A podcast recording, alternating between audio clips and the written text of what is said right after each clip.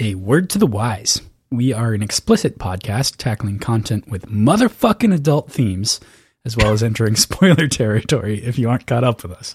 We have read through chapter 11 of Dark Age, the fifth installment of the Red Rising series by Pierce Brown.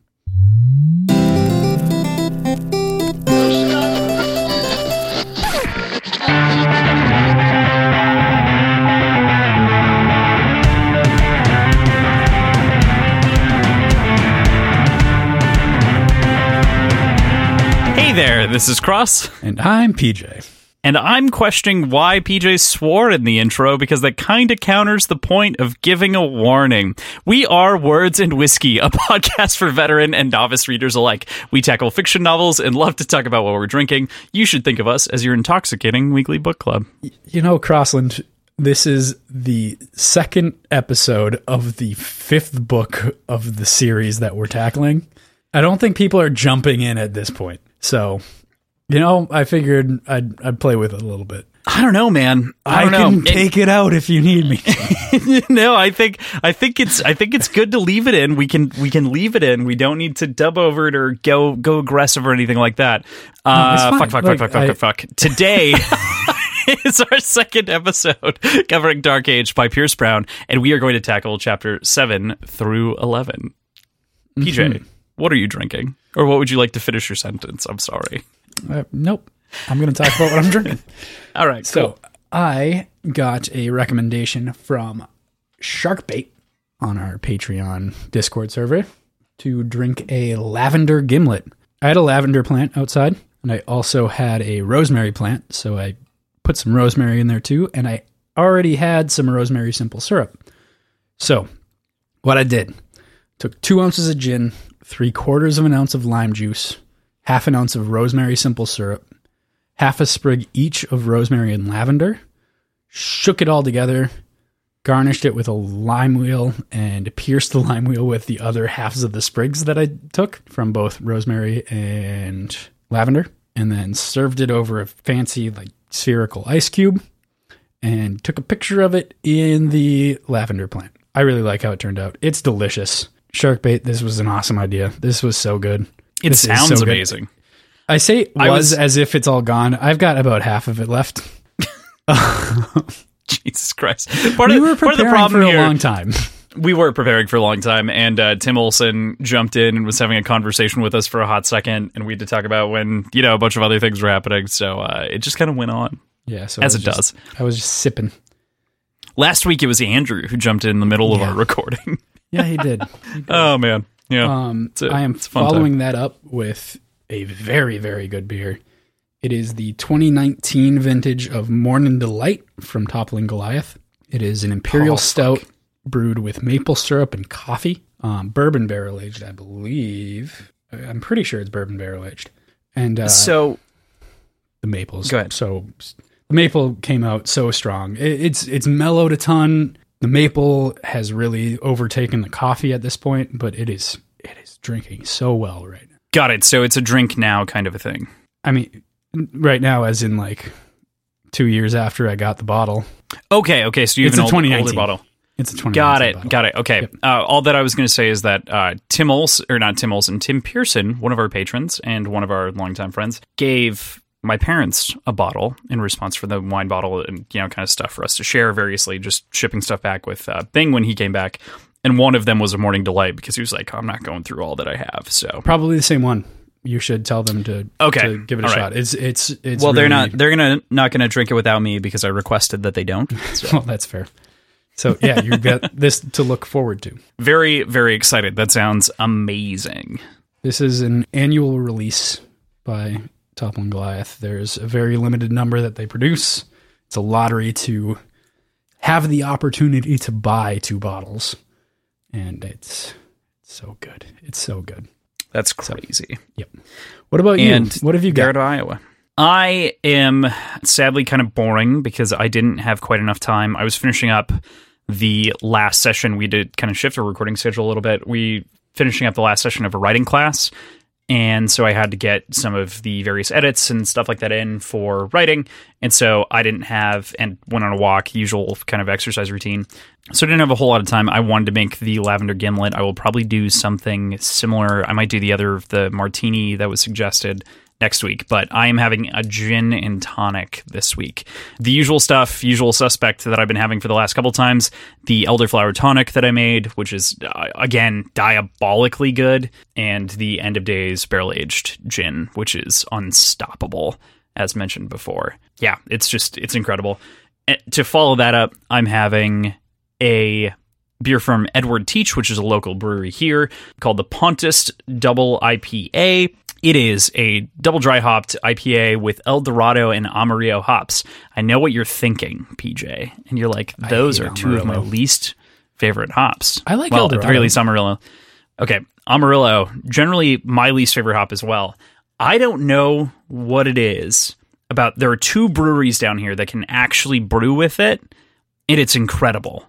But they're the only two that I've ever liked beer brewed with Amarillo hops ever. Ah, you've you've liked Fad from Fad was okay. Omni. These are good. okay okay there you go. But like Fad was Fad was very drinkable and I think it's an acceptable beer. These are like I would go back constantly for these. So right. uh, it's it's very very citrusy. It's grapefruit, a little bit of bitter, but it's so drinkable. It's I I mean, and Amarillo for the most part also stops me in my tracks in my mouth. It's just bleh. a lot of people really like that hop. The strange thing is, it's I don't know if I just poisoned everybody, like as far as their opinions go, but all I taste is like not good, like not a good version of freshly cut grass. Mm-hmm. You know, like that's what I get out of it. So I don't know, and It's- it and it might be a less is more kind of a thing that they figured out over time. You know? yeah, that could be, that could be it. versus a, a kind of traditional hop. But I get no grass. I get no no nothing on anything. Good. All right. With that, we get into last week's predictions. We have two, two ish here. We're going to go with the first one. Do Ajax and Diomedes actually fight? Maybe in the bleeding place. You said Nah, but they do rib each other a lot. they. Was that last week? Yeah, they met. It was last week. Yeah. Whoops. All right. Well, this is not a prediction that comes true this week. This is not. They don't. They don't fight or rib each other. They don't really. Inter- they don't interact. They don't at all. interact at all. Yeah. Right. So Um, I guess I drink. S- skip or drink. I'll drink for now, but we can still leave it on there. All right, sounds good. I'm in. And then the this is one that was kicked off right at, right off the bat. The question was, "What is Operation Tartar Sauce?" you said, Those engines will be used to create a tidal wave, which the forces will use will ride into battle, maybe in a rigged out star shell made for underwater battling. It's wrong, So- but the spirit of it is kind of right. "Here's what I'm going to say. I'm going to say that we don't have the full answer here yet. We know it creates a hurricane. It is creating storms. Yes, I think I'm wrong. I'll drink. I think you're also wrong. All I'm going to say is that." y- We don't have the answer to the rigged out star shells thing. We don't. That's true. But So I'm going to remove the question after this, but I want to clarify that, like, you're just wrong. okay. Fair enough. Was that a was that a good clarification? No, All right, drink, motherfucker, wasn't. drink. Okay. Do we want to go over the last one? Can we trust anyone? You asked yourself. No, and shit's going sideways as it always does. Shit begets shit begets shit. I think It you're did. right on that. it's not but a it has nothing issue. to do with trust. Yeah. yeah. Shit does beget shit. Does beget shit. Does beget shit. So yeah, So, it's. uh, Um, uh, maybe we just push. I think I think we just push. I think we'll just push on that one. Sounds good. Well, actually, somebody did betray him, didn't they? Like there was some. Who? We Atalantia kind of. we don't know who back yet. against Scorpio and like lied there and kind of made her own moves. As far as Ajax goes, and though, like. like. aren't they speculating that somebody betrayed them? Oh, that potentially someone did, but he wasn't even sure. Yes. I believe that was even in last week, though, when they were Oh. talking about Elusia versus um, Angelia, wherever the city is that they end up. Angelia, yeah. Yeah. So I took a drink, you take a drink. That's a push. Okay. All right. With that, let's get into the chapters. Chapter six Lysander Carnivores. Obviously, the chapter title is kind of referring to a number of different things, including the carnivorous plants that are all around, as well as the sort of political landscape that we see and Hypatia, the chameleon snake. But we the the number one carnivore in the fucking room is Atalantia au Grimmus, a visage of beauty and terror. Her language has this kind of like very languid feel to it, almost like it could reach out and bite you, just like her snake Hypatia could, if you weren't too careful. Dude, I want a I want a chameleon snake. There's so many chameleon things. There's so many chameleon things just in this section. And by that I mean two. Two things that shouldn't be chameleons that are chameleon like. There's the snake and there's the wolf cloak. Hmm. Okay. So I think what it's saying is the peak evolution of everything is chameleon. All right. All right. I think that's the assertion he's trying to make. Okay. I I think what's really interesting, just just from a historical standpoint, even I'm I'm in on it, PJ. I'm in on you becoming a stealth man, and I'm in on there being some secret conspiracy. Imagine if I could be sneaky. I'd be unstoppable.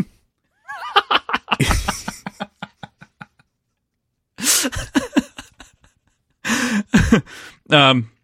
Yep. Yeah, That- PJ. That's all you need. that's it. That was that was the thing. It's a good call. Hypatia, just from a historical perspective, You're gonna, was you're gonna go from there to like teaching me gonna- historical shit. I'm trying. okay, I'm trying. It's it's it's a very small kind of thing, and I think that this is really the only way that it really plays in. She was a Platonic scholar, and so she believed in a lot of um, Plato's thoughts. She was an astronomer and heavy, heavy, heavy in mathematics. She was a big deal in terms of um, a number of different philosophical and mathematical theories in the long term. But I think maybe the the reason for naming here is more the sort of counselor attachment, where Hypatia is kind of like the pet that gets all the whispers in, in her ears for some reason. I feel like that's the connection, more or less. And she was also a counselor, a, a wise woman who was brought in to a variety of different senatorial chambers and debates and whatnot. So, Okay. yeah, that's a tiny So- little bit. She takes on the uh, Sophocles role for Atalanta. Yeah, but for the- as far as like uh, advising and making decisions based on ridiculous shit that the snake does. Kind of like Iago Yeah, from Aladdin. yeah, exactly. Definitely not good decisions, but they're decisions. Fair enough. But what do you make? Uh, I, this before you Yeah. go on from that, just because you brought up the term platonic, is that the same origin of the like platonic, like as in platonic friendship or pl- platonic relationship? Is Yeah. that based on Plato? yeah, totally. I had no idea. Yeah, welcome.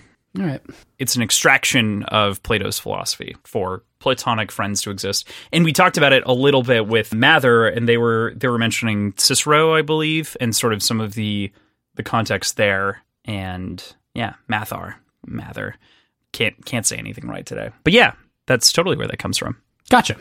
Okay. Yeah. Yeah, I don't What do you make ever- of- I don't remember ever having a conversation about that. Hmm. hmm. Interesting. Fun.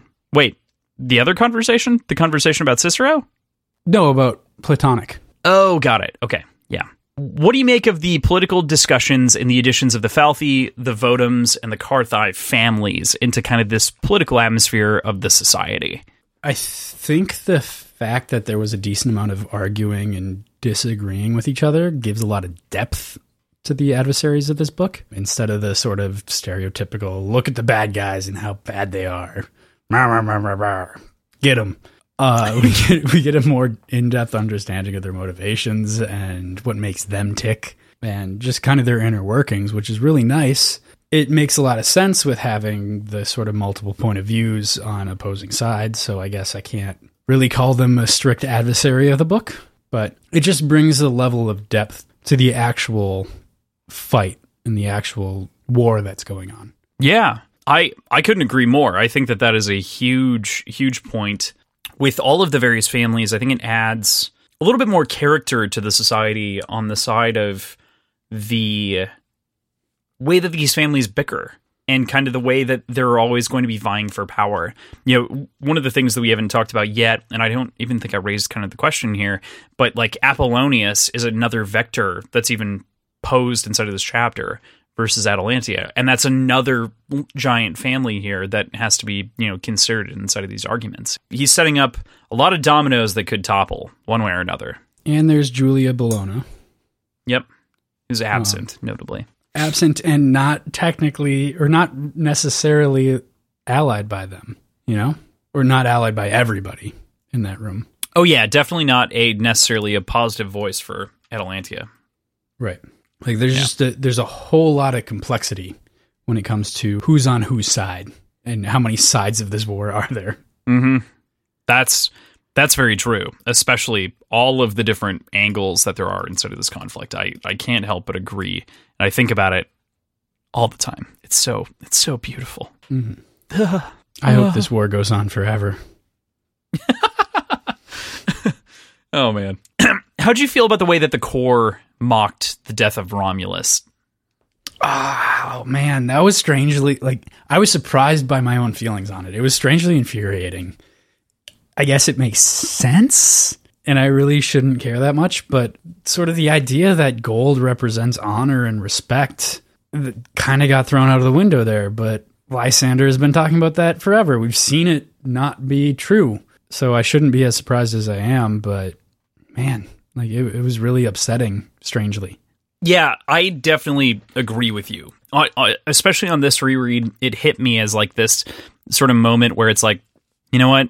Lysander has some points here. Like Lysander is definitely correct in his sort of assumptions about the core golds and not even assumptions, his knowledge of the core golds and the way that they behave. And Romulus was an iron gold and the way that they kind of treat him as this sort of vile thing makes sense in one aspect. It makes sense in the fact where he betrayed them because he ultimately did turn his backs against them given the information he had at the time. But it also it kind of hurts as a realization that their opinion of this character that we got to know fairly well in the last book is basically the fuck is that dude? Like we don't give a shit. He's dead. He killed himself. Wow. Wow. Mm-hmm. And that's that is frustrating. I agree with you. Strangely infuriating, without a doubt. Yeah. So this is an interesting quote that I really appreciate. It's Diomedes pitching himself to the group of administrators underneath the dictator Atalantia, and Diomedes is kind of standing up for himself and saying, rather, Atalantia addresses Diomedes and says, "These are not injurious queries, Diomedes."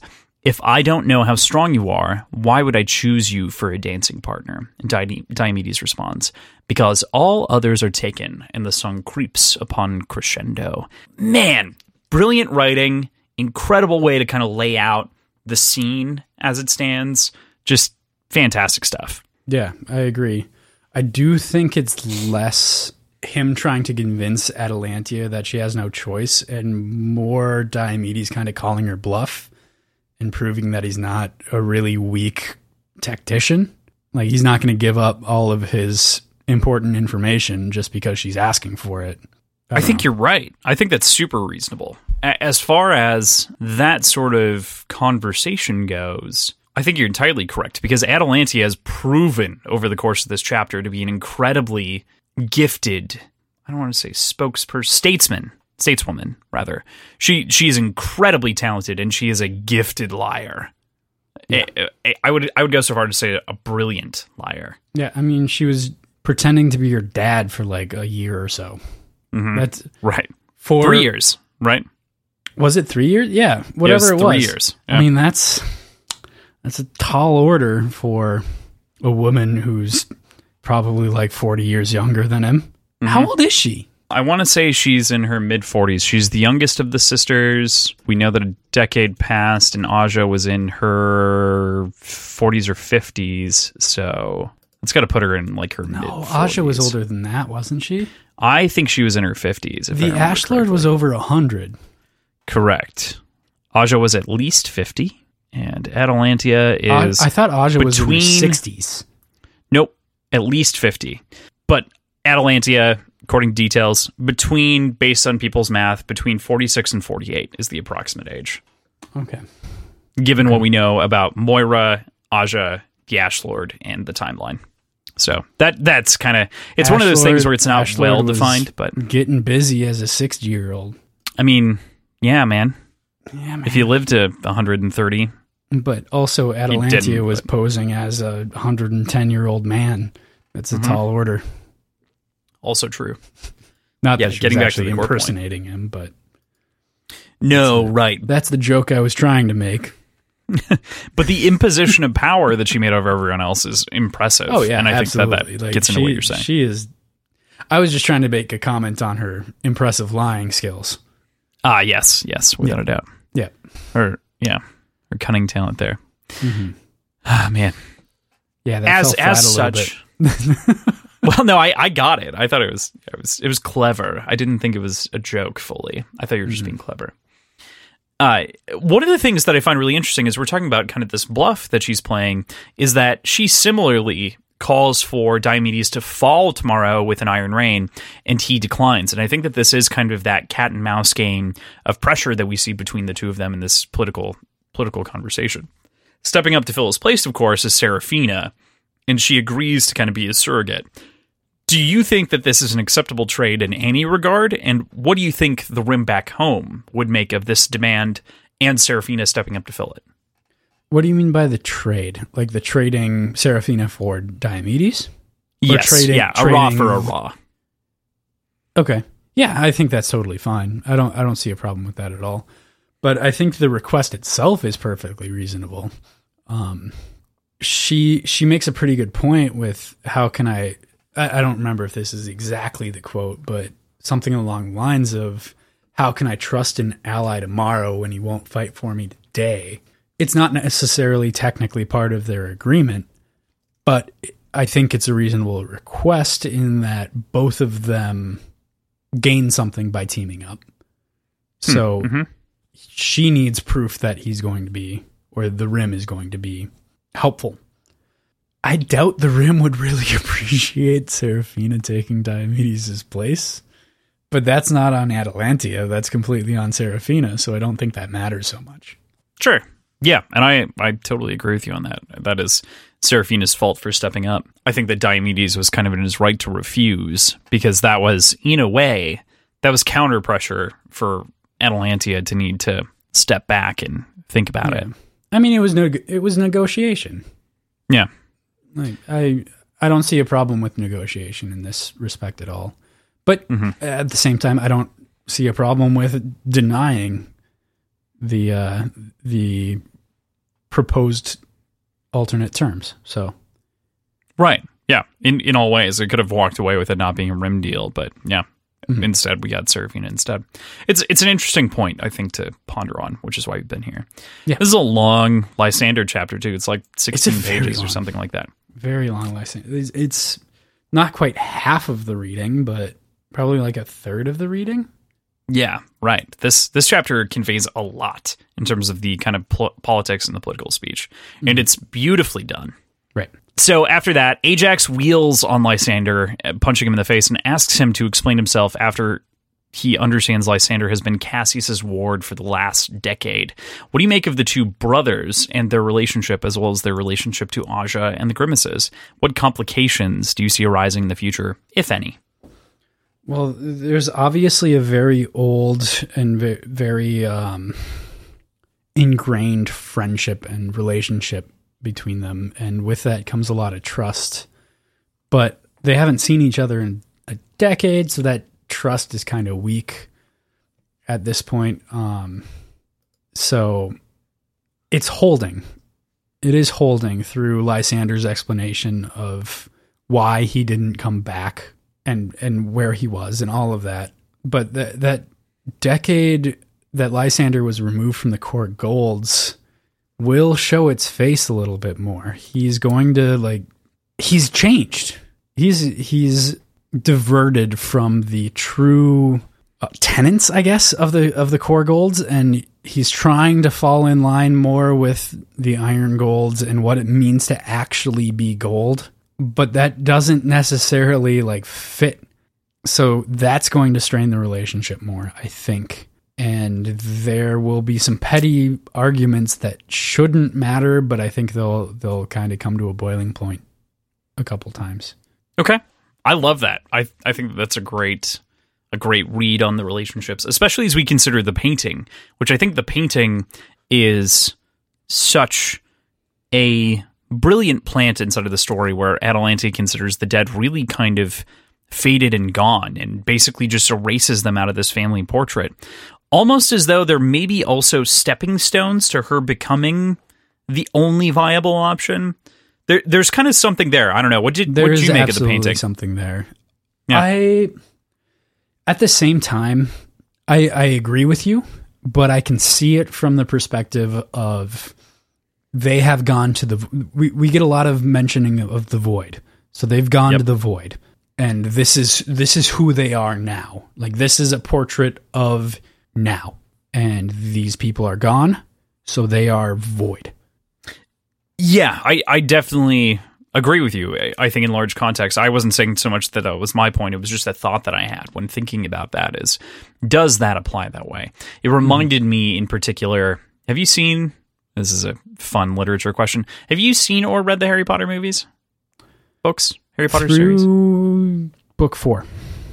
Through book four, book maybe, five, maybe like through half of book four, for both okay. of them. Book five introduces really the sort of Sirius Black tree, the family tree with Bellatrix Lestrange and a bunch of other things like that. And there's kind of a similar thing that happens when they die. Their faces on this animated family tree get like blacked out or get like crossed out because they died or they become animated. Can't remember what. Sirius is blacked out though as he's removed from the family tree because he's excised because he's not a Death Eater like the rest of the family. That reminded me of that. It feels kind of like an interesting, not perfect parallel, but something reminiscent between the two stories. Okay. Anyway, I just wanted to mention yeah. that. The way you describe that sounds similar. Yes. oh yes, quite on that thing that I haven't seen and have know nothing about. Mm. yes. Ajax and Atalantia pose excellent points speaking to Lysander, and I, I fucking love this. And I'm gonna I'm gonna read the whole thing to you know kind of explain it a little bit, but I adore this for a number of reasons. We'll get into it after I read it. Still wants to be Marcus Aurelius, I suppose.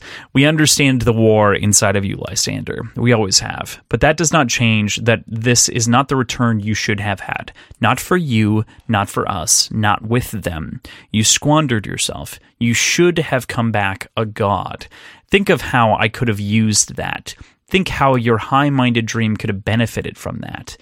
And this is a brilliant breakdown, I think, of of the problem that kind of exists inside of Lysander's head is that his ideals really only exist inside of his head. He doesn't actualize them. And as such, actualize sounds so bullshit in this in this capacity, but you know, he he's left being painted as this philosopher who sits in a library and thinks about things. But even Marcus Aurelius, who he dreams to be, wasn't just a philosopher. The dude was a warrior. He was a general. He was on the front lines of battle. He died waging war. And I mean, he was sick. He didn't die from the battle, but he died from a sickness that he caught while he was out there. And, you know, the, that's the reason that he's the most popular of the Stoics, is because he was a true philosopher king. He really embodied it. and he moved and did things through actions. Lysander just thinks and imagines. So that that was a lot of stuff to to take in. But yeah, no, I just love this. Bit. I'm gonna I'm gonna start with towards I, I, guess it was probably towards the middle of what you were saying, but towards the beginning, first first chunk. Think of how I could have used that. Was a quote from mm-hmm. Atalantia. It's a pretty selfish way to go about making an argument for for like the benefit of Lysander, but that's kind of something Lysander said about Atalantia from the beginning. Her relationship with him was kind of based on what she got out of it, and that was actually beneficial for him. So, I what commoditize? What what did what was the term that he used uh, in the last section? I can't remember. I don't know, but going forward from there, Lysander is primarily kind of a man of thought, more and more recently, he's becoming a man of action. Though that's new, it's still kind of true. Like in the bleeding place, he, he took it upon himself to jump into the ring and stop the fighting and like announce to everybody who he was and why they why he was there. And and he's doing that more and more. You know, I, But- I agree. I think that that's out of necessity, if that makes sense. Like it's It's true. It's out of needing to prove himself in a certain regard, and even in the later chapters, he realizes that his beliefs tucked in libraries are almost foolhardy compared to sort of the brutality of war and the the reality of it. yeah, yeah, It, it's true. I think it's I think it's brilliantly written though. This kind of expose on uh, you you act I think it I think it was something along this line a little bit later, but like you act like Lorn as though Lorn didn't crawl I think it was Pytha who says this a little bit later. You act like Lorn, even though Lorn would walk down a corridor and he was a living death machine, cutting everyone apart. Can you do that? Was it- was it- Lysander was like, Was no. it? Py- it was Pytha when she was, was talking about how yeah. you need to be feared. Yeah, right. And he's like, I don't, I, I shit myself going down, going, going into the spit tube. Yeah, no, I, it's, it, it is a brilliant He didn't example. himself. He no, he didn't himself, actually shit himself. Right, right, and he vomited. which is kind of the same thing. Both were expected results. I think it's just such a brutalization of Lysander in a way where he basically gets he gets put through obstacles. And is he going to go through them or is he going to try to go around them and struggle to make it through his his problems? I mean it's a gets back to a core. The obstacle is the way marcus aurelius thing. Like what you gonna do man mm-hmm. And so then lysander asks to fall in the iron rain with the rest of the warriors of mercury and thus pave his path as the last remaining member of house Lune what a decision Do you think that's partially motivated by becoming a man of action? I think so. I think it's him realizing that he has to. I think after being harassed and addressed in this way, he's he's kind of coming to that conclusion mm-hmm. that he has to earn that scar in order to be respected. Right. Is is that how you actually earn a scar? Being in a rain, or is it is it something within a battle that you have to do in order to earn a scar? I think it's it's definitely conflict related. It's like I think about it, and I think I think this gets described. I think it's explained. So I'm going to shut up. Okay. But Good to know. that is an answer that's coming soon. Deal. Yeah. All right. Neat. Yeah. But I I definitely understand kind of the the curiosity there. The only lean in that I would say is Golds had to earn scars before the institute existed to separate themselves. So how would that be done? Yeah, I, You know. I'm more curious what the process of earning a scar is. Ah, got it. Yeah. And that makes sense. So, chapter seven, Darrow, the Calm. This chapter is really interesting because it's it's very short. It's three pages. We haven't had one of these in a while, but um, it there's kind of a meta context to it because it's so short. The calm before the storm is very short. I don't know. I, I kind of read that as like a a sort of punch in the face in a way where there there isn't a whole lot of time to sit and think about things before action demands us to do something. So, very little to talk about inside of this chapter. A couple of things. Uh, Sevro's little monsters. They don't feel whole without him. The army may miss its mascot, but the pack misses its big brother. I've been too much a distant father of late. And the men and women are clearly worn thin as this chapter begins. The morale is very low for the entirety of the free legions on Mercury. How does this make you feel before we've kind of entered into the, the conflict at large? I mean, setting aside the actual like morale aspect of it, there there is a sense of bleakness and looming absolute desperation. But I, I kind of see that as a good motivator for Dale, for, ah, for Darrow and the Howlers, kind of likening it to hunger, which drives ferocity. So, I, I think I think it can be a good like this is our last stand. This is what we're fucking doing. Like it's now or never. We're gonna fucking die if we don't give it our all, kind of deal. Hopefully, that's kind of the way that they take it at this point. But it's also kind of interesting that both Darrow and the Reaper are shitty fathers. Maybe great they are the same after all. Hmm.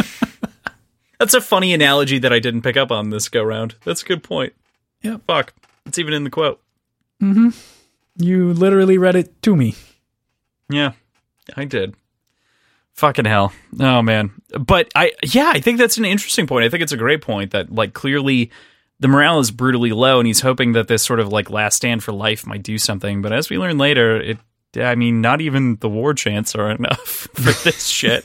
like, oh my god. Um, speaking of this shit, the Fear Knight has impaled an entire city, leaving their corpses as a forest, a self described forest outside. And my god, is this absolutely ferociously brutal. It's pretty fucking horrifying, if I if I'm being honest about it. But it, describing it as a forest is a little bit over the top, right? Like a forest is like you- twenty thousand Have trees. you ever seen one person impaled? There's two hundred people. That's like an orchard at best. You've got to be kidding. I, uh, mm, yeah, fine. I'm dying inside. so we learn a little bit more about the storm gods. The fact that they're these, we, we know that they're old and that they were going to take time to generate a storm. We know that it's a storm now. Obviously, it's kind of in the name. You know, kind of. I thought you might put that together can, maybe can a I little bit. but- be? They don't make an exact connection. There's an assumption that the storm gods are the engines that they were repairing. Is that true, or are these different? I was Mm. going under the assumption that these are the engines that they were repairing. The engines, y- yes. So they're engines, but what are they engines of? Would be the question. That I, yeah, but it never says like these are the engines we were repairing in the last section. It just says these are the storm gods, and there's the assumption there. But in the previous section, they were referred to as engines, and here they're referred to as storm gods. And I'm just making sure that we've got the we're we're talking about the same things. well, they they were also referred to as storm gods in the previous section. where are they now? Yes. Interesting. I missed that. Yeah. Okay. All right. That's that's fair. And that's fine. There is so much it's it's worth pointing out even. There is so much going on in the first 100 pages of this book. 150 pages even in the f- entire fucking book. Like is chaos abound. It, and it's remarkable. It's excellent, but it's very easy to miss stuff here and there. Yeah. I mean, we're we're obviously taking a deep dive, but it's uh even that. So, after kind of discussing the storm gods, there's a brief parable interlaced with that about the pit vipers. And Darrow decides to pull the trigger and initiate Operation Tartarus. What were your thoughts in the parable and him kicking off, kicking off the Stormy Boys? The Stormy Boys. The Stormy Boys of Operation Tartar Sauce. We we know that there's sort of an edge that he has to balance on, much like the Pit Viper story, which is obviously the reason why he brought it up. Too early, it tips off at Atalantia, and too late, it doesn't fucking matter anyway. So I, I hope he's right, but at the same time, that parable about pit vipers is very, very dependent on instinct. Just interactions with pit vipers and taking them out with the sling blade is very dependent on just like reactions and instinct. So I'd like to think in this moment when I was first reading it, I like to think that he was trusting his instinct and really kind of timing it properly. And it kind of seems like that works out. There's the monologue or internal monologue of Lysander later in the last second to last last chapter. I don't remember what chapter, but he's he's looking down and seeing the infancy of a hurricane, which we know is coming from the storm gods, but it seems like it's just kind of to from his perspective a natural occurrence of a, a giant storm. Yeah. So That's chapter 10. Yes. that is chapter okay. Yeah, the last Lysander chapter, like you said. Yep. So I, I, I think, he- as far as I can tell, he probably made the right choice. He probably made the right timing choice. Mm-hmm. Yeah, it's a, a fantastic read on that. I I take it. Man, it is a oh, what what a book. What a what a set of chapters. What a right. book! What a book. What a book, you know? Like what a what a story.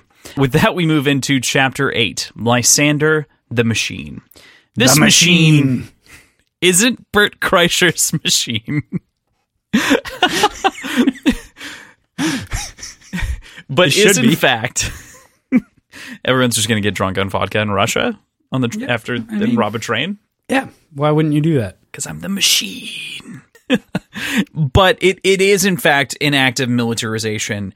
And let me say that I never thought that I wanted all of these various preparations that happened to be so perfectly descripted and described and explained to us, Descripted. but it is nearly perfect and absolutely fucking brilliant. Yeah, it's awesome. And it, it really kind of makes the idea that it's a machine that's being built and being designed. It, it, it produces that sort of feeling when we're when we're presented with the term the machine and then we're seeing th- all the little parts of this battalion preparing. It, it really, I don't know. It made me feel things. I really liked it. Yeah, could not could not agree more. This was an incredible little section here, without a doubt. So I, I wanted to bring up something, and this is pretty minor, um, and this is almost more of a question of sorts to to folks as well. So feel free to uh, leave a comment on Instagram, write us an email, what have you. Pytha here denotes herself as an equites, which is a term for Roman cavalry, and it feels like the closest we get to a real term of superiority within the color. We have like Docker as a minority kind of thing that was addressed long, long ago in Golden Son. But, you know, I, I kind of just wanted your thoughts. Do you think that that feels like it is something that could be a color, being that they're equated to like a cavalry leader in a way? Like a rose or another, a peerless guard? I don't think it's quite that. It seems more like a position. Sure. So, like, we, we've got the Imperators. Yeah, Imperators. We've got the uh, in Darrow's case, we've got the Drachenjager Folks, yeah. operators. Would that be the right right term? Operators for them? I don't know. I, I feel like there's a more specific term for that one, but it, it, it feels more like a position, like Imperator. It, it kind of feels like a praetor kind of situation. Okay. So it, it's a high position within the high part of the color, but I don't I don't think it's a different like different section of the color, like rose or stained or peerless scarred. Okay. Yeah. And, and I- like I said, I think it's it's more of a it's more of a question, and I think I agree with you on the way that that aligns. It's just interesting because blue is one of those colors that we don't know what the super blue is, if that makes sense. Cobalts. Yeah, you would think cobalt would make sense. Hmm.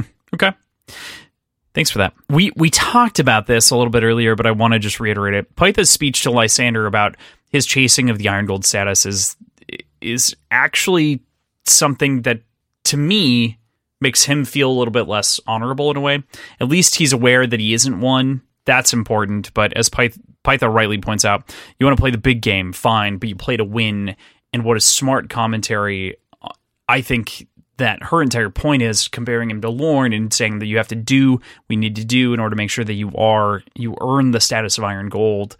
It really comes down to that one thing that we said earlier, and it's about action and, and taking action as opposed to sitting on the sidelines.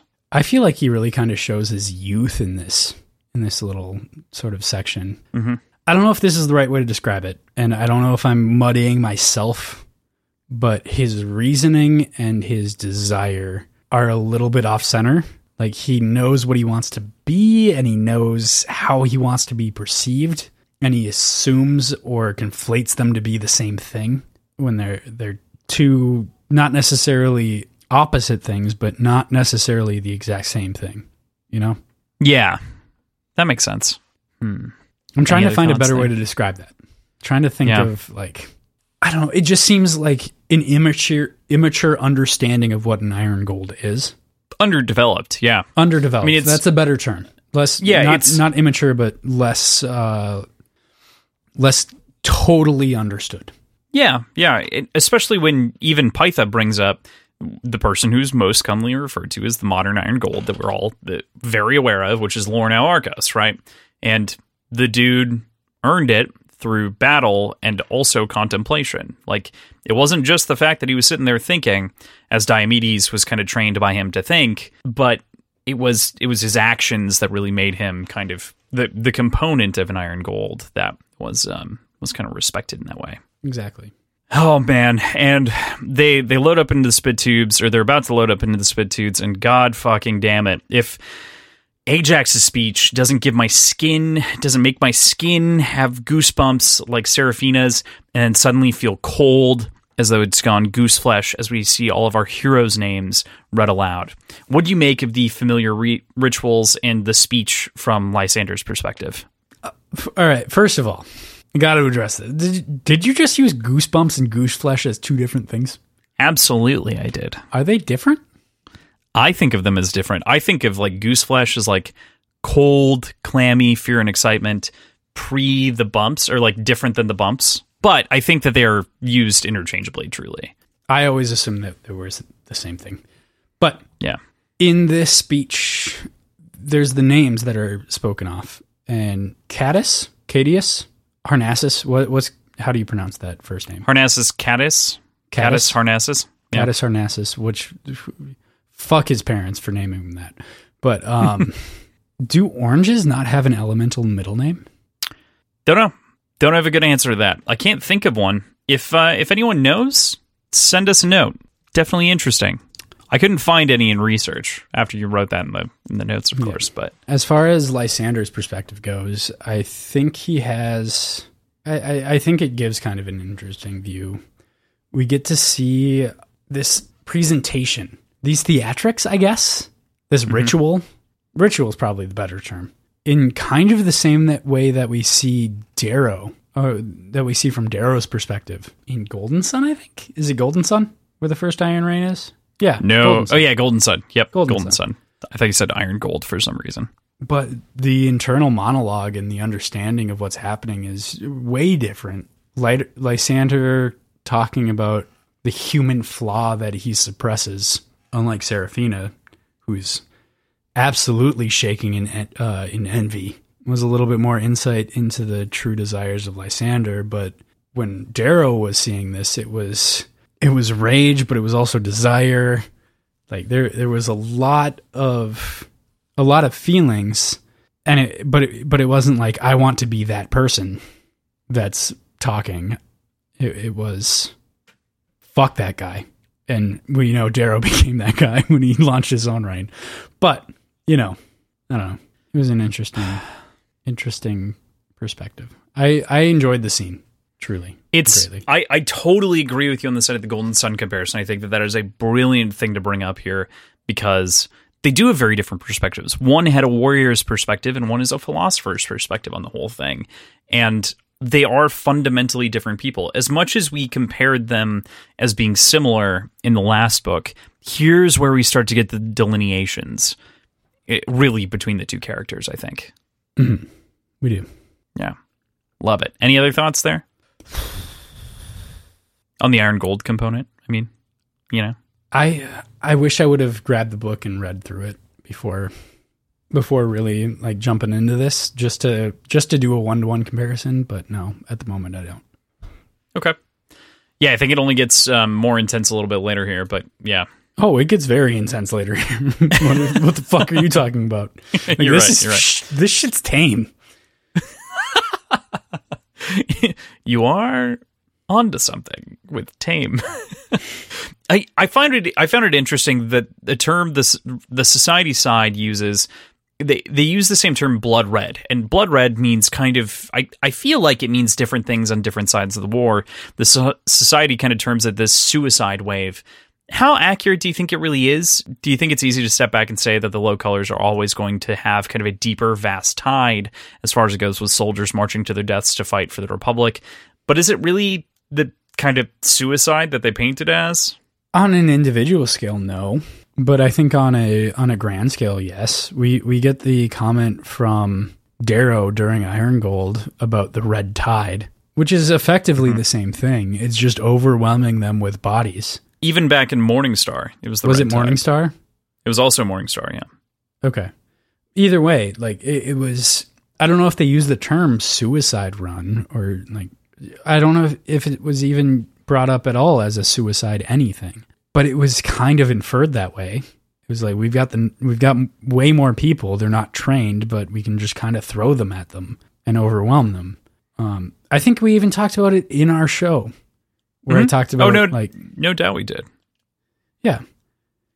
So like I know I I don't think Darrow sees this as anything but that, but probably has more flowery terms to describe it. Okay. All right. So from Darrow's perspective, he would use a different term, but the societies you feel is correct from their perspective. And I, I think really, when you boil it down, it's the same thing.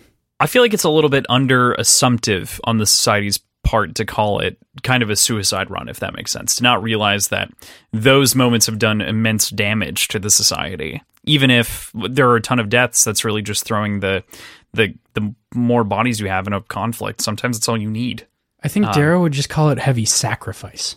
Yeah, of And- course. but 'cause is that not Darrow's a still suicide? Well, war is a little bit different, but I mean, I think that it's fighting, dying for a cause, you know, it, versus Martyrdom. I guess- then, I guess, like, not really is- martyrdom.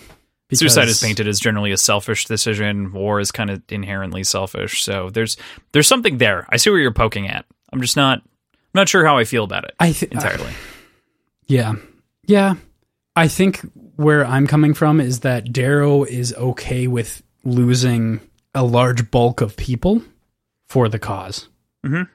But but his use of the term blood red seems to be not in a sort of suicidal rage so much as it is like going on a killing spree, right? That's how Darrow and the Howlers seem to be like Thraxa is throwing around the word and that's that's kind of that perspective and so it, that's what's curious to me is that they even think about it a little bit differently.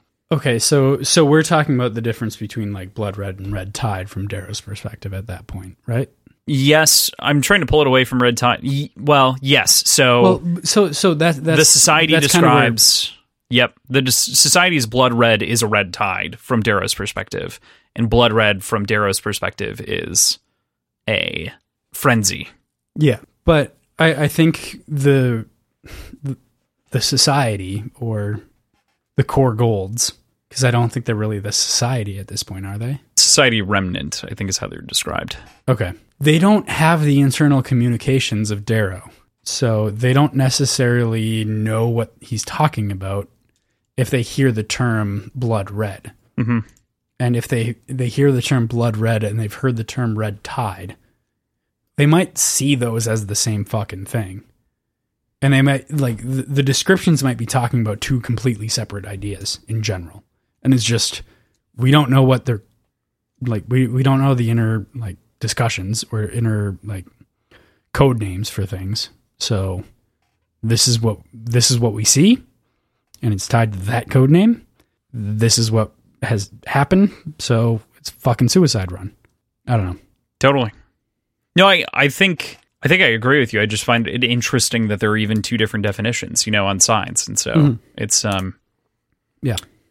that does make sense, especially when you paint it that way. That they they think about blood red in a different way than Darrow thinks about it, because of that specific view of them appearing to be suicidal, and Darrow is in fact instead thinking about it as a frenzy, as a last ditch effort, Right.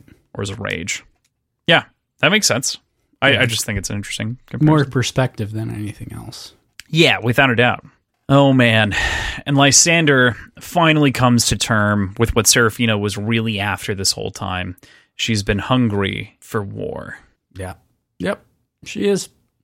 And that fact makes the idea that she took Diomedes' place in the rain so much more terrifying.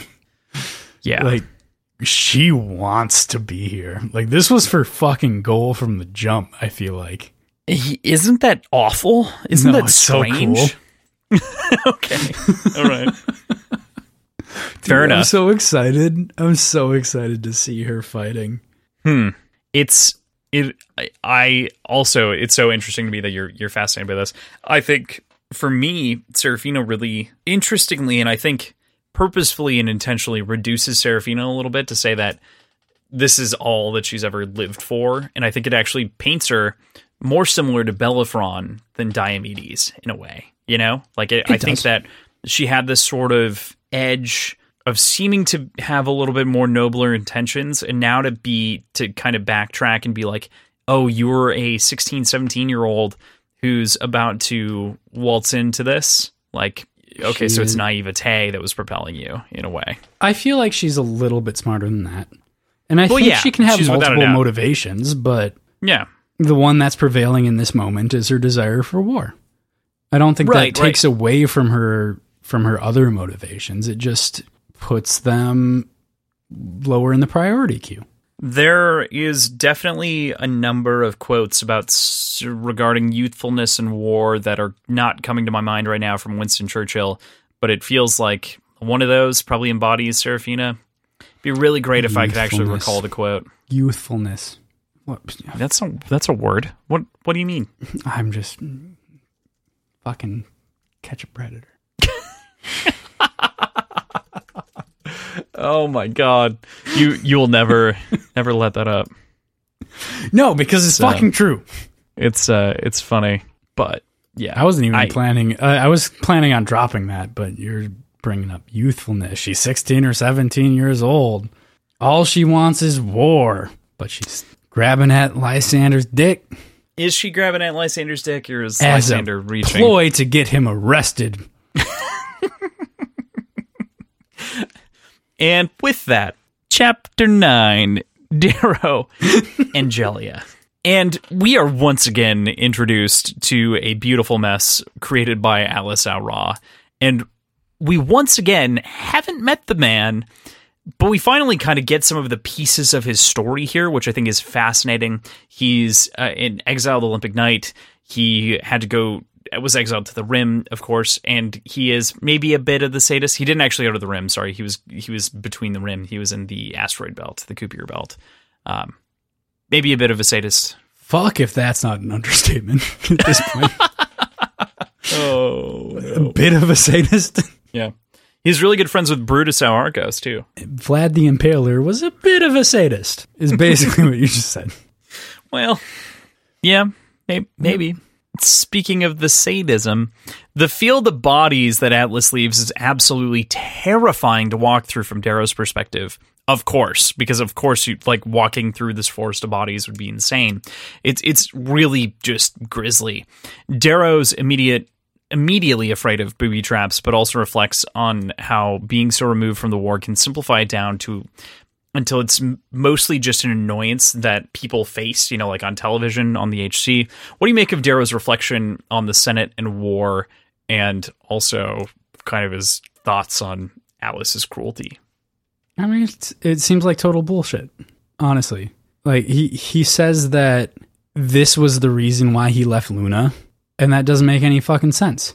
Like just based on how he's always acted, I I I don't think he's lying about his feelings that he has for the horrors of the front lines of war. It, I mean, clearly it, it's It's almost more like he's reminding himself. It, not that, yeah, and but I'm not. he's he's trying to make his own decisions more meaningful than they were. He's trying to he's trying to apply these things that he's seeing as reasons for why he went forward with things, but like let's not forget that this war and this specific battle is because he left Luna. Right? Like yes, things would still go sideways and shit would still happen. They would still be at war. But this specific battle does not happen if he doesn't leave Luna. So he can't cite this as the reason why he left Luna. I, I think it's an extrapolation in a way. Um, I don't I don't But- think it is. I, I think it's him trying to justify his actions and trying to to put the blame on the Senate for the horrors that he's caused. He- yes, he's probably sick of the Senate's abstraction of the front line, but he left to continue this war. His goal for sure is to end the war. Like that's that's true. He's always talked about wanting to end the war, but that's the point of war in general. Nobody goes to war to make war continue. They go to war to end the war. Like that's just what war is, right? I, uh, PJ, I 100% agree with you, and I am I am with you on I think on the side of of Darrow in the way that he kind of thinks about the sort of the Senate and sort of their removed nature, and I think you're right that this is kind of a another justification in Darrow's action and in some ways inability to accept the consequences of his actions because mm-hmm. the reality is is that this may not have happened had the peace gone through. He may have been able to withdraw the troops and give them Mercury, and while that may have been a bad long term strategic move, at the very least he would have saved people and yada yada yada. There, there, the list goes on of of mental gymnastics that we can do outside of the story that may have happened. And I think by and large, this is Darrow trying to create, or rather, I think in some ways successfully creating a lens in which he he is giving himself a reason as to why he continues to fight this way. I think in a very stoic way, it's important to it, in the sense of stoicism and whatever that what the iron gold stand for. I think it's important for him to contemplate the past, but to be in the here and now. And this actually feels like a strange moment where he's he's going against that and he's justifying things when by and large he doesn't need to. This is an immediate cruelty. You want to stop the cruelty. You don't need to justify it as an extrapolation of what the people back at home see. Do you think it's a justification to himself then? Oh, entirely. He okay. is entirely justifying this to himself. This is a lie that he's casually telling himself. Not a lie, but like a half truth. Mm-hmm. Okay. I love Darrow. Love love the man to pieces. Absolutely a phenomenal character. But also it's important to recognize that A, he has been the number one liar to us through all of the POVs.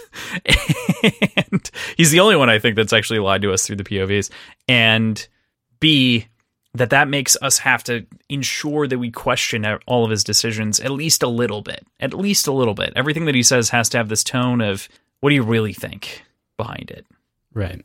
Darrow quickly discovers a festoon of different things happening, going on in Angelia. A pathogen that made men tear each other apart, the potentially booby trapped men on poles, and finally, an overloading reactor. The Howlers barely escape the explosion, and the bodies of the forest are all but destroyed in the rolling wave of destruction. They are destroyed, they're obliterated. And this is sort of the cruelty of war against the society remnant. Atlas seems to be thinking and playing things just like Darrow might have long ago. This is exactly something that Darrow would have done. This is a Rube Goldberg machine that Darrow would have set up. Mm-hmm. Like absolutely, like this. This is straight out of his playbook and I'm I'm sure he's jealous he didn't think of it. I don't think you're wrong. For the record, that laugh was not like a that was not a that was not a decrying laugh. That was a yeah. Darrow just isn't quite. I don't think Darrow's gone quite that far yet, but I don't think he's that far off either. like that's. I mean, you don't have to look further than what he was doing with Apollonius. Entire, the entire idea of freeing Apollonius is to put other people in jeopardy in the same way. So it's just you know, it's it's hard to hard to even consider or think about. Yeah. yeah. Ugh. It's also worth noting here that in the original script, I um, misplaced Ajax and Atlas here, and that is very easy to do. Yeah, when I first read that, I, I made a little comment. Ajax slash Atlas is the new Harmony slash Holiday. It's even worse because they're son, son and father, and then the legions fall. The plans have all come into place, and Darrow sends Thrax off to leave lead the fight at the children at Pan between the two maps. This is where I think actually the map becomes very important because this can get very confusing very quickly. And oh my god, fuck, dude, does this book get so big as the this war escalates in this moment? We've been rolling this slow ball of dung momentum for so long, and dung now that momentum. shit is rolling downhill, picking up more as it keeps rolling down the ship pile, and ship against ship against shit, just like you said. Yep, yep, it's it's pretty true. I'm so excited. I'm so fucking excited. This sort of moment of chaotic restructuring of the plan the comms, the organization, fucking everything. It's just satisfying. It's just satisfying to read. It's terrifying for Darrow. And putting myself in the in the situation, it's absolute mayhem. But it is bonkers how crazy like happy it makes me feel to read it. Like, it is just so so well written. I love it. I've uh, I've mentioned this to you off air a number of times, but I, I absolutely have wanted to reach this kind of point in the series and to get to kind of these sort of cruxes, these high moments.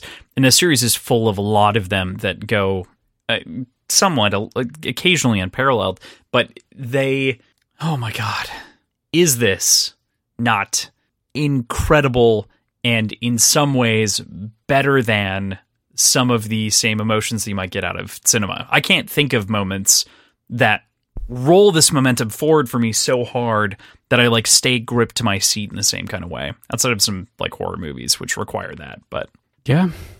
I don't know. Like just what's what's your thought on on the medium of reading again coming back in with the So- series as the example. This book specifically, or this this series specifically, and Pierce Brown's writing in general, makes it really hard to imagine action scenes. And I know this is not that, but action scenes. I'm just kind of going off of converting to cinema and the differences between reading and watching. I think because because watching something has to happen in real time, unless you're watching something in slow motion, which has its own place but isn't necessarily great constantly. In reading, you can slow things down without it without it taking away from the actual action of what's going on. So you get these really in-depth dissertations of what's happening in a in a razor battle, which happens over the course of like 10 seconds. But Mhm. it's pages long. So j- just the the rate at which information is described is not something that can be done so easily on film. And I think that's what's uh, what's really appealing here and is what's keeping me engaged more than more than a lot of movies and TV shows and what have yous can do. Okay. I, I was just curious. It was just something that popped into my head right here, and it was like, Yeah. hmm, how does PJ feel about reading now? But Yep. Well, I'm for it. I'm for it. And you know, we kind of we discussed this a little bit already in terms of the organization you'd made mention of. Darrow dishes out the rest of the orders to Sevro, or dishes out the orders to Sevro, which isn't Sevro, it's Rona, and she's of course embarrassed. And Alexander and the rest of the Howlers. This scene, this moment of pressure, preparation for war, is a fantastic one. Hazard Bedlam is called, and all the war just sort of raining down on itself. It's an incredible, incredible moment, and one that the Howlers and most of the others know spells their deaths and their dooms. This is not a fight that any one of them can admit or knowingly consider that they might win. The lack of immediate action by the Howlers kind of says a lot in general, but specifically in this passage, there there's a lot more to it than this, I'm sure, but between the lack of morale due to all the shit that's going on between Darrow and Sevro and the leaderships of the Republic, and just the bleak nature of what's going on in this war, like, what the fuck are they supposed to do? Are they supposed to trust Darrow in this? Are they, like, do they have any actual motivation to listen to him? They kind of have to. Like, the, the alternative is just sitting there and fucking dying. But like th- this is kind of as far as I can tell rock bottom for the Howlers in general. There there is something interesting here that I think that you kind of keyed into a little bit.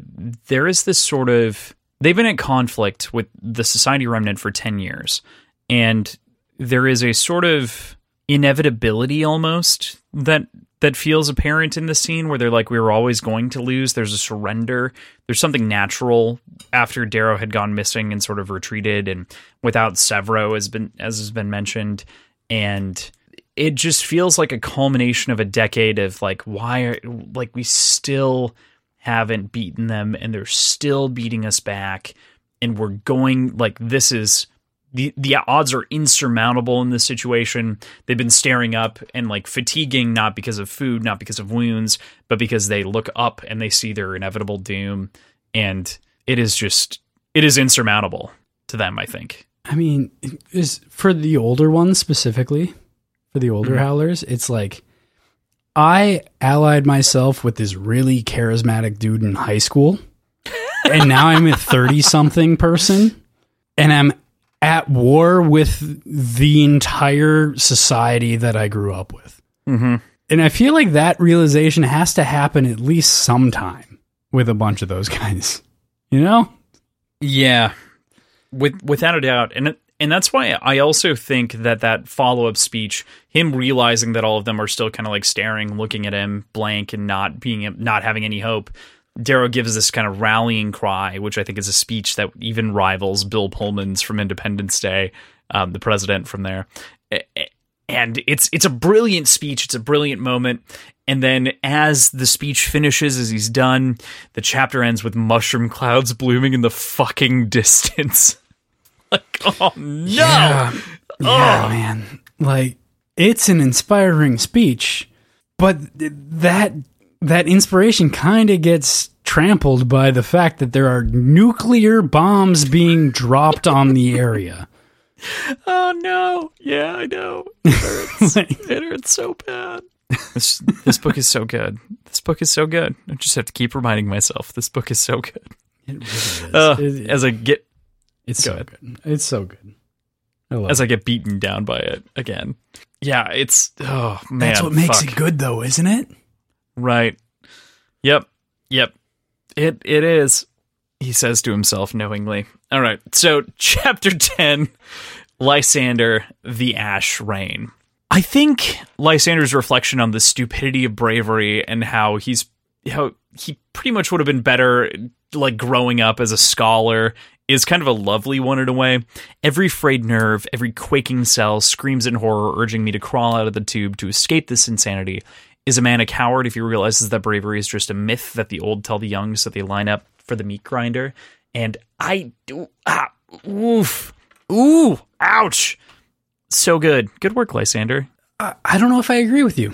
I don't know if I agree with you with the good work thing there. That seems kind of like the view of bravery of an unexposed scholar. Bravery in this case, I would say, would be standing tall and fighting for what you believe in despite knowing that you're in a meat grinder. It's not overcoming the fear of the unknown, it's overcoming the knowledge of the reality of the situation and still fighting for what you believe is right.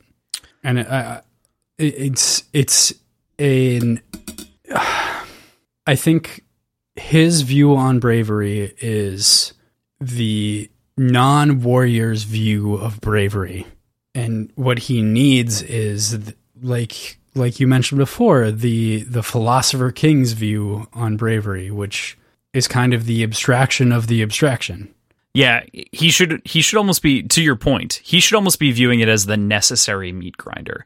And I almost bring this up as a as a how does this make you feel about Lysander kind of a question. Do you think that he's turning the right way in terms of turning away from the scholarly and towards the warrior or do you think that he's still kind of, you know, I mean, what do you what do you make of Lysander? I guess it depends Given on if he would actually thoughts. be, if it would be possible to climb out of that t- spit tube. Is that a possibility, or is it is he stuck there? Because he says all I want to do is climb out. Yeah, I think he's Um, stuck. So if he's stuck, then no, it doesn't change my view on him at all. But if he's able to climb out and chooses not to, even though he wants to, Hmm. yeah, it changes. Because he chooses to stay, despite He like he either chooses to stay or knows he can't do anything else. Like sure, sure. it's dependent on that. Um, Yeah, I, I think I agree with you. I think that this that this quote actually kind of makes him, in a way, a little bit ignorant of the necessity sometimes of bravery in a number of contexts to solve the problems of humanity against groups. So whenever there are two warring factions, bravery is always important, be it in negotiation or in war. Yeah, I, I I don't know if the term armchair philosopher applies here. I think it does. I think I'm with you on that. Yeah, like it, it seems like he's trying to be very uh, philosophical about a topic that he knows fuck all about. That's that's definitely fair. I agree with you. Good stuff. Hmm. So we move on. Lysander focuses in, realizing that he's going to have to survive this drop through the mind's eye. And this is, of course, a tool of focus for him, but it's also one that seems to call back memories when he focuses into it. What do you think we're going to see with this over the course of the story, given its importance and Atalantia's desire to know its secrets? I think we're going to see a lot more of Octavia, which is, I think I mentioned this uh, beginning of Iron Gold, end of Morningstar, something like that. That's something I really desperately want out of this book series is more information on Octavia and her life. Maybe it was some other time. I don't know. I remember talking about that on air. I think it was Iron Gold. Could have been Iron Gold. Anyway, I think we're going to start seeing some corruption work into Lysander. Because now he's going to be in sort of a wartime situation and a warrior situation, which he's never been in before. And we're we're going to see those teachings come to him. And those aren't necessarily the teachings that he wants or believes in. They might be completely counter what he to to what he believes in. But their memories and their thoughts and their meditations, I guess, at this point.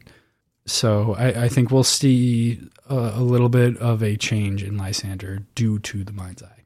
Okay. All right.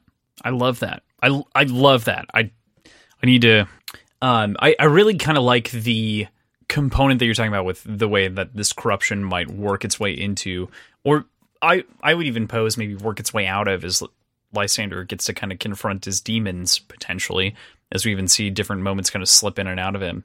I think that there is definitely something there. Mm-hmm. I think it's more sense. like old lessons that he never had anything to apply to. Like he, he never had a situation to apply these old lessons. And they're not necessarily aligned with what he truly believes in, but they're the only lessons he knows. Mm, so recounting those. Out yeah, the the the wartime philosophies of Octavia are not necessarily what he wants to achieve or wants to strive strive to be. That makes sense. Yeah. Okay.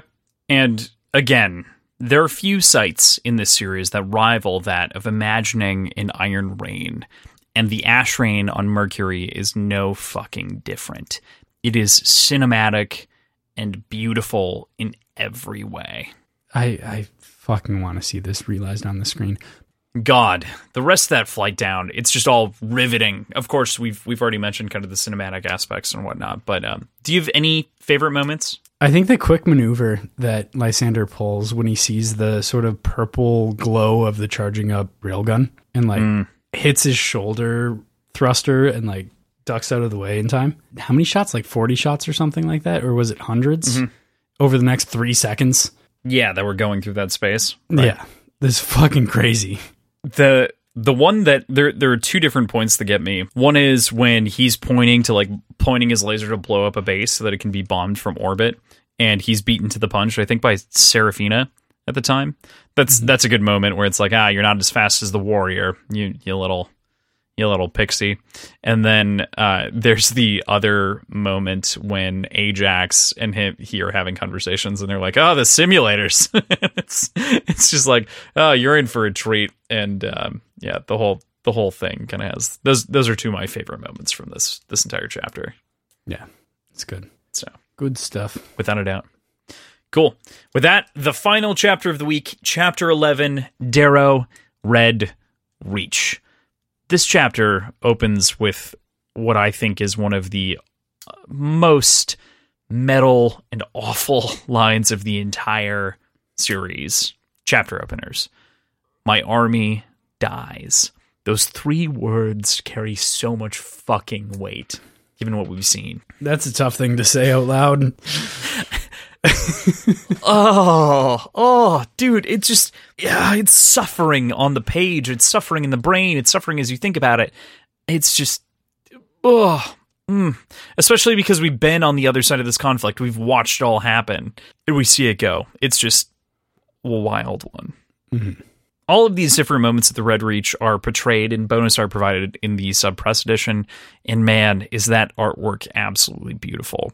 The whole escape scene with the necromancer just has this like manic energy made manifest that I absolutely love. Love here. Yeah, you you well, uh, posted uh, the uh the link or a link to the uh actual artwork. Dude. this shit's fucking dope. This looks it, so fucking cool. oh man. It is absolutely insane the way that that looks. And it just makes me like wish for the eventual series. You know, like this gives a painting of that imagination of what what exactly is going on in the scene that we're flying by. And oh, beautiful. Yeah. I think we'll we'll put a link to that somewhere, probably in the show. For notes. sure. We'll probably like post a, uh, can we post links on Instagram? No, I don't think we can. Can we, we can't post the link, but I can share the photo with credit. There we go. We'll probably maybe do that. I don't know. Regardless, if you haven't seen it, go look it out. Red Reach, Sam Burley. That's what you're looking for from Dark Age. My God, the battle, the scene, the sacrifice of the blues, the gearing up, the discussion of the Arcosians, Widow's sons, the Drachenjager beasts. What a moment this fucking is. Like I, like I said previously, we've got this shit dung ball that's been rolling downhill since the beginning of this book, and we are picking up terminal velocity. I honestly don't have other words for how good this fucking chapter is. Yeah, th- this is seriously the best chapter of any book I've ever read ever. I mean, like- is, this is my favorite chapter of all time. This is so fucking good. how how could you expect us to like try to get specific on the insanity that is Colloway the pilot dodging and ducking and darrow jumping in the way and taking bullets to save him Uh, there's just there there are just so many different fucking moments that are brilliantly written over the course of just a couple of pages and uh, uh mm, ah Yep. Don't make me choose Yeah. I mean, all right, think about it like this. He has a reputation for being just such a great pilot, right? Mhm. He's cheating. how so He is the ship. well, that's the blues are always cheating. I mean, but all right, imagine this. You are a NASCAR racer. And you have this telepathic connection with your car. Mm-hmm. And you can basically just be on the field with these other cars that don't have the same like telepathic connection as you do. You're going to fucking win. It's not going to be fair, but it's also not fair to say you're the best driver of all time, right? Well, I, I would back up just a bit and say that most of the people in Rip Wings are probably blues. Like blues are pilots by all account. But just to just to kind of feed into your point a little bit, I, the moment that you said NASCAR racer and car, my brain went cars. I am Lightning McQueen. I am Lightning McQueen. and I can I can help but imagine, you know, eh, that little Sure. that little bit, that little moment. But I mean, yeah, it's basically like that. I'm uh, I'm with you. Okay, Um, yes, you're right. Everybody else is doing it too, so it's fine. Lots of lots of people are doing it too. I found the comparison when when talking about the skill of Colloway. I found the comparison where it's like in in the atmosphere, this thing can run out anything. In space, this thing can outrun anything. Down here in the atmosphere, this is a fucking fat cow hauler. like Garbage. it's so bad. Yeah, and so that's where I find all the different moments of tension coming out, where they have like the flares flying out of the back of the ship, and there's all of this. I said it earlier. This manic energy and oh my god, fuck, it's so good. Mm. I mean, th- it makes sense. In space, you don't have to worry about aerodynamics at all. No, all right, you have to do, right. all you have to worry about is like thruster, thrusters, straight up. That's all you have to worry about. The amount of thrusters and the in the directions, but yeah, well, at which the thrusters are placed. Yeah, you you weren't not saying that. it It's- makes sense that those are two different things that you have to equate. It's fucking brilliant. So, and then we, there's just obviously there's so much to talk about in this chapter, but I want to jump to the Omega Atomic and the sort of mid speech that Darrow is giving to all of these people that he knows is going to die. There's this liquidation of an entire army, this entire council, the entire Red Reach destroyed. And that poor fucking Red trapped in Darrow's Starshell as well Oh, this this whole section is insanity. It is fuck. Yeah, yeah. In in the moment that I was reading that, I really thought that somebody would like take a razor and amputate the red's arm and like get him out of there. I hmm. man, I'm so sad for the dude, but I don't know. From the perspective of like viewing viewing what's happening, the spectacle of reading this fucking horrifying scene. I'm kind of glad that he stayed trapped. Oh no. like but we, because we got to see him like listen to Darrow as he gave that just amazing death speech and we got to see him liquefy like i don't know it was just so well written it's ah, fucking I- horrifying but it was so well written I think the other piece of this that's really important and interesting too is that like not only is he is he giving that speech, right? Not only is he kind of giving that speech to the council, but it feels as though, given kind of the eye movements of Darrow and where he's staring and looking, that he's also giving the speech to the Red. And I think that that is an incredibly humanizing moment for Darrow, where he is realizing the cost of this war in live time because of sort of the moments. And uh, oh, oh mm-hmm. it is incredible writing. The sort of explosion that liquefies him, that burns out the shield that Rona has, that does all these different things is just absolutely fucking nuts. This is a brilliantly written moment.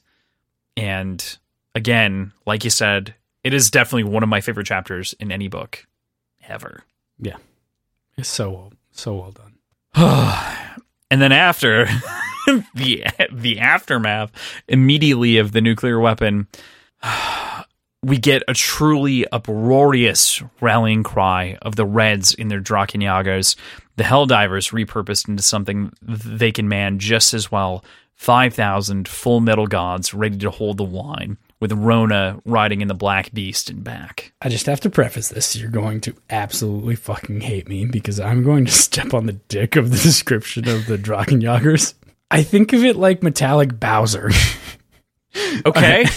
okay. So, well, it's described as having a spiky backpack. It's super big and boxy. It's mm-hmm. metal. Instead of a head, it's got a cockpit between the shoulders, just like Bowser's head. Yeah.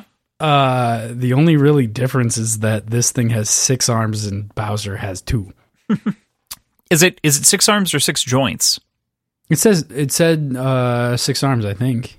I thought I thought that the arms articulated in six joints, but it might be six no, arms. I, I, I think I it do... said six arms, and um, they're like guns on the elbows or something like that. Something like that. Yes. Uh, how did I skip this? I need to mention this before we resolve your Drachenjager comment. The voice that found me in the Jackal's prison tomb Reaper, Reaper, Reaper.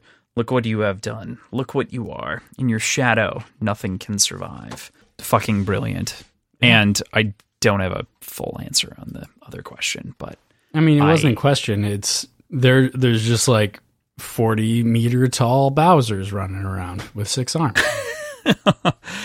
okay, all right. So a lot of people question this. Actually, there is no definitive answer, which is not great. Drachenjager's arms have six joints. The precise nature of the joints is unclear. This could mean six elbows, a shoulder, and no wrist, or it could mean four elbows, a shoulder, and a wrist, or it could mean I any combination of the wrist-like or elbowish joints. It does not say arms. Uh, its weaponry included multiple cannons, though, mounted at the elbows, as well as gigantic iron cleavers. So it is it is a multi-armed thing, but it is not six arms. They have they have different joints though, which is weird the gun joints to me are probably the reason that you have six joints is so that you can actually articulate the guns, right? In a way. Yeah, probably. That's that's the most logical thing to me. Anyway, point being, I don't disagree with the rest of your Bowser head description. I think that I think that Bowser's actually fairly close in a strange way. Reading this also got me to uh, revisit and look up to see if it still existed an old video game series that I played a long time ago called Front Mission, and I played a shit ton of Front Mission 4. And sadly, they haven't released a game since 2009. It's a Square Enix property, so, but hmm. I'm upset. It's one of my favorite turnstile games. Anyway, lots of metal robots in that. Reminded me of that for whatever reason. Metal robots are awesome.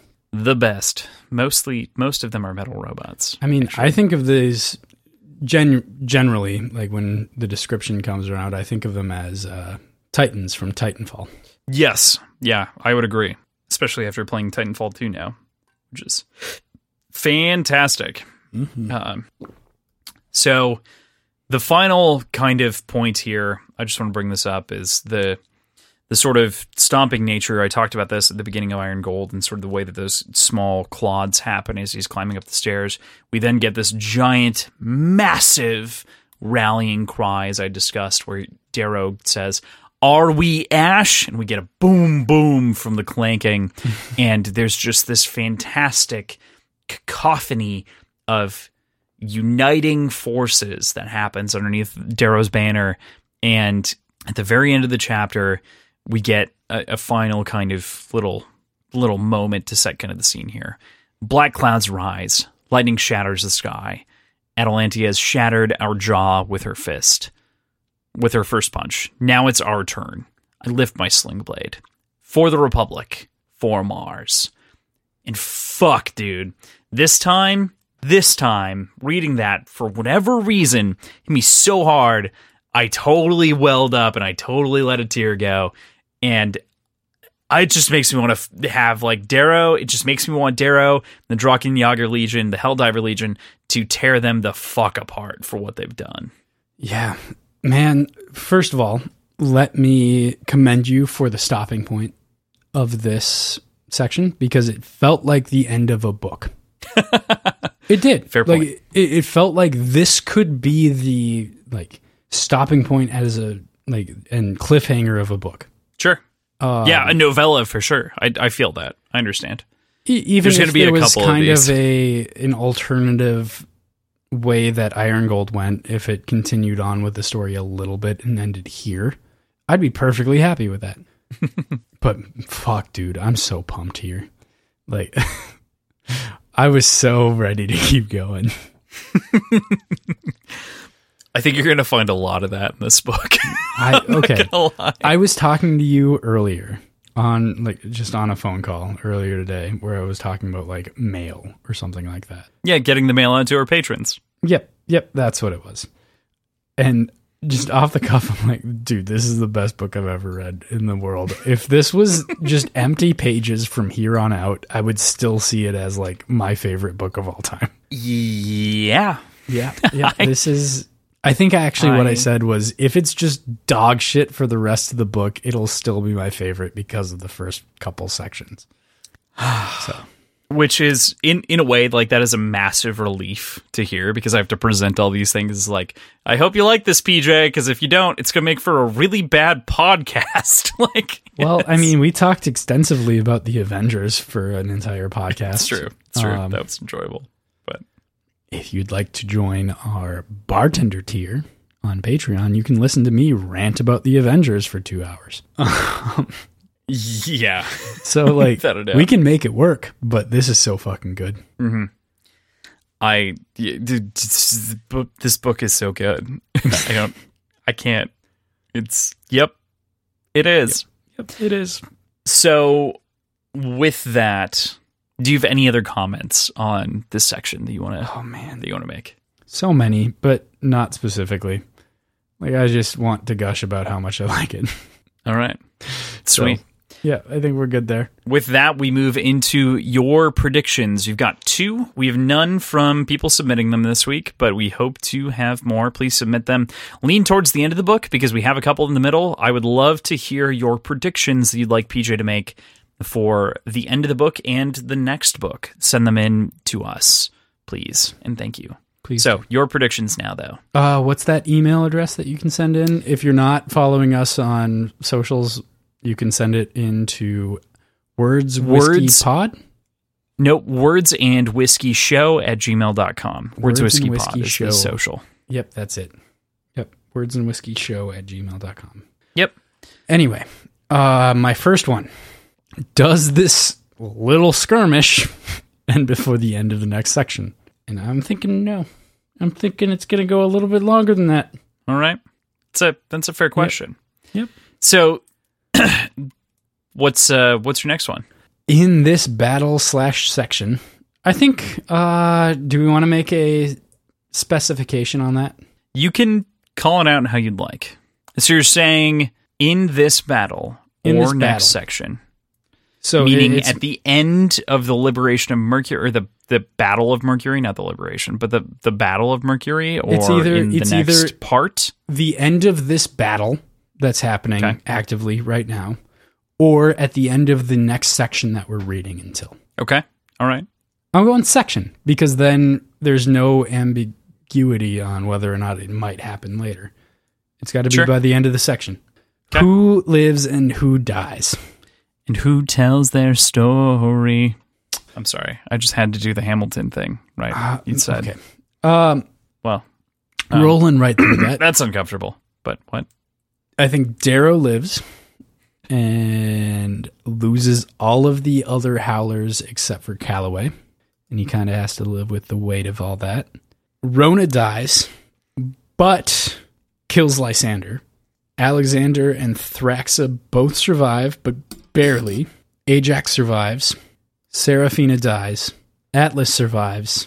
Atalantia survives. Orion survives. Pytha dies somehow. And we get a really strange, brief glimpse of the life of Lyria, and she dies of a sudden aneurysm after being tortured. Well, that sounds like a very interesting list, uh, especially the killing off a POV and a second POV. We don't know that that's a second POV yet. well, it's fair. Uh, all that, it, well, uh, all that I'm saying is like Lyria was a POV in the previous book, so killing her off this way is yeah. Well, fair enough. Lysander dead at the hands of Rona. Okay, all right. So with that, we go into next week. Next week, folks, we are going to be reading chapters 12 through 17. That's going to be pages in the hardcover, 93 through 143. I am so fucking excited. This is going to end part one. So we're going to the end of part one, Yes. or are we going through that? No, we're going to the end of part one. So once you Here. finish part one, stop there and then listen to our next episode. before part two. Yep. Yep. So that's where we're going to leave you for this week. Thank you, of course, to our producers, Tim and Andrew, as we always thank you because you are so much more important. But um, this is what you get. You get a shout out on our podcast um, for helping keep our shows lights on. Check out all of the links in the show notes. You can find our schedule, Patreon, previous episodes, our website, our socials, all in one convenient spot. I, yeah, the the convenient spot, of course, is within the show notes, but it's also within the link tree that Tim built us. It's fantastic. If you haven't left left us a review on iTunes, we'd absolutely love that. Leave us a five star review. We might read it out on the podcast. That would be fantastic. Uh, above and beyond that, our Patreon, we we host a bunch of other content that we've actually talked about over the course of this show. Join us there, and we would love to have you. The Discord is alive and well, talking about this book, movies, and a lot of the other things that we all love and enjoy. as far as getting me to say anything to or about Crossland, leaving a five star review is a great way to do that. Are you suggesting that people can leave us a five star review and they can write slander about me in there? Uh, not- it it's there. not slander if it's true. all right, all right, fair enough. So, thank you all so much for the support. It really means the world to us. We're, of course, stoked and cannot wait to see you next week.